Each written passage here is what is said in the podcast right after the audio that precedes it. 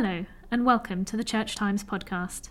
A full special edition podcast will be released on Monday, in which we will discuss the motions, debates, and key speakers at the General Synod of the Church of England, currently meeting in London. The last session of this February Synod will conclude on Saturday afternoon. In the meantime, here is a taste of our exclusive interview with the Archbishop of Canterbury this week, in which he spoke on the challenges of safeguarding facing the Church and the related issues the Archbishop himself has had to address since taking office five years ago. The full interview will be published in our paper and online next week, and will also be made available as a podcast. The interview was conducted by Paul Handley. Here is an extract. Has it sunk in yet? I mean, do you, do you feel like the Archbishop of Canterbury? I often ask myself that question. Um, I don't think so. No, I've no idea what it feels like to be the Archbishop of Canterbury, if I'm really honest. Um, yes, there are moments when it sinks in, and then there are moments when you think, nah, they must be talking about someone else. Um, you know, imposter syndrome is a fairly Yeah. a sort of constant companion, I think. And other times when you, when you think, well, I, I wish I weren't? Um, I'd be lying if I said no, never. Right.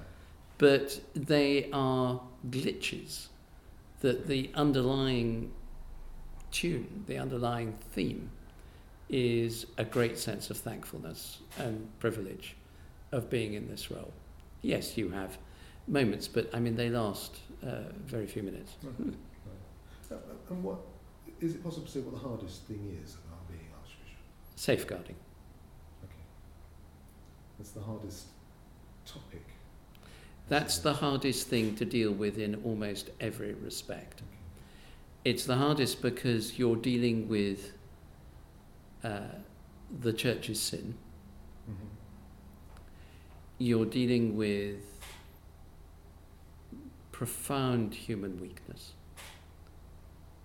You're dealing with uh, you're dealing with the consequences in damaged people, in people who have been terribly, terribly hurt.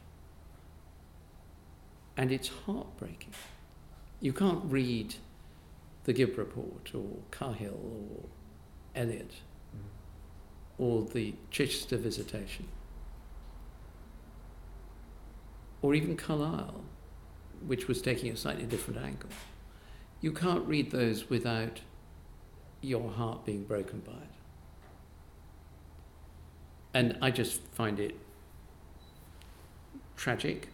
I think we've sought to address it both in mechanistic ways, but also spiritually in uh, in prayer, in in uh, attitude and culture. We've sought to address it in every way we can. Um, it is, but it is the hardest thing. And do you think you're succeeding in addressing it correctly? Time will tell. I think the church today has a dramatically different attitude to 25, 30 years ago, 40 years ago. Um, some of the stuff I see goes back 50, 60 years ago, and, and you see it again. You know, we've got the measure that came in about safeguarding. Um, we've got a whole, a much greater commitment of resources. I think five years ago we had 0.5 of a person at the national level. We now have quite a big team. Um, so resources have gone in, but much more importantly, attitude has changed so that uh, nobody, uh, I hope, uh, and I believe, nobody would think it appropriate to shift someone to another parish or, you know, that kind of terrible thing that used to happen in the past. Everyone is trained. I go through training uh, and repeat training on disclosure, on dealing with disclosures. Um, it comes up at every senior staff meeting right across the country. People are constantly focused on it, uh, so that if something happens now, it will be uh, reported, and not to report it is very, very serious indeed. Um, and of course, there are people who say that it's going, it's gone too far, in that the Indeed. now is is um, anybody accused of a safeguarding uh, lapse uh, of any sort is, is um, in trouble. Um, uh, how, is, how do you square those two concerns? I don't think we have squared them yet. I think uh, uh, I read the Carl, I've read the Carlile report very, very carefully, and I've accepted its recommendations, all except half of one recommendation. Um, I, uh, I think he points out some of the quite severe weaknesses in the initial investigation of George Bell, which you could probably find, um, which, which in a sense exemplify what you're asking about.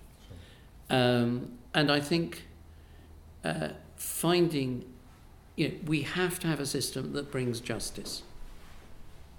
It must bring justice to those who've been abused, Mm-hmm. to survivors, and it must also bring justice to those who are accused. Uh, we cannot have something which either overlooks safeguarding issues and abuse in its many varied forms, or alternatively, um, uh, is unjust in its treatment of those who are accused. And in a sense, that's the half the clause of the, the Carlile thing that you, the, the dispute over is about the anonymity of, of those who Mm. are accused. I mean, we have it on the paper because we. Yeah, yeah. Whether, I know you do. so, how is that resolved? with immense difficulty, um, as, you, as you would find, no doubt. I think, let me put it the other way around. Let, let's just have a hypothetical situation in which we had not, in which Chichester Diocese had not declared its payment two years ago. Sure. Um, with the independent inquiry, which is something I called for, uh, to have an independent inquiry, uh, and uh, supported both privately and publicly. Um, with that and its thoroughness, that confidentiality undertaking would certainly have become public. Now, the first question when I give evidence would then be asked, what else are you hiding? What do you really know about George Bell that you are not telling us because you're so anxious to keep it secret? So it, it's, it's a lose lose. And I fully understand the difficulty, and I don't find it easy to deal with.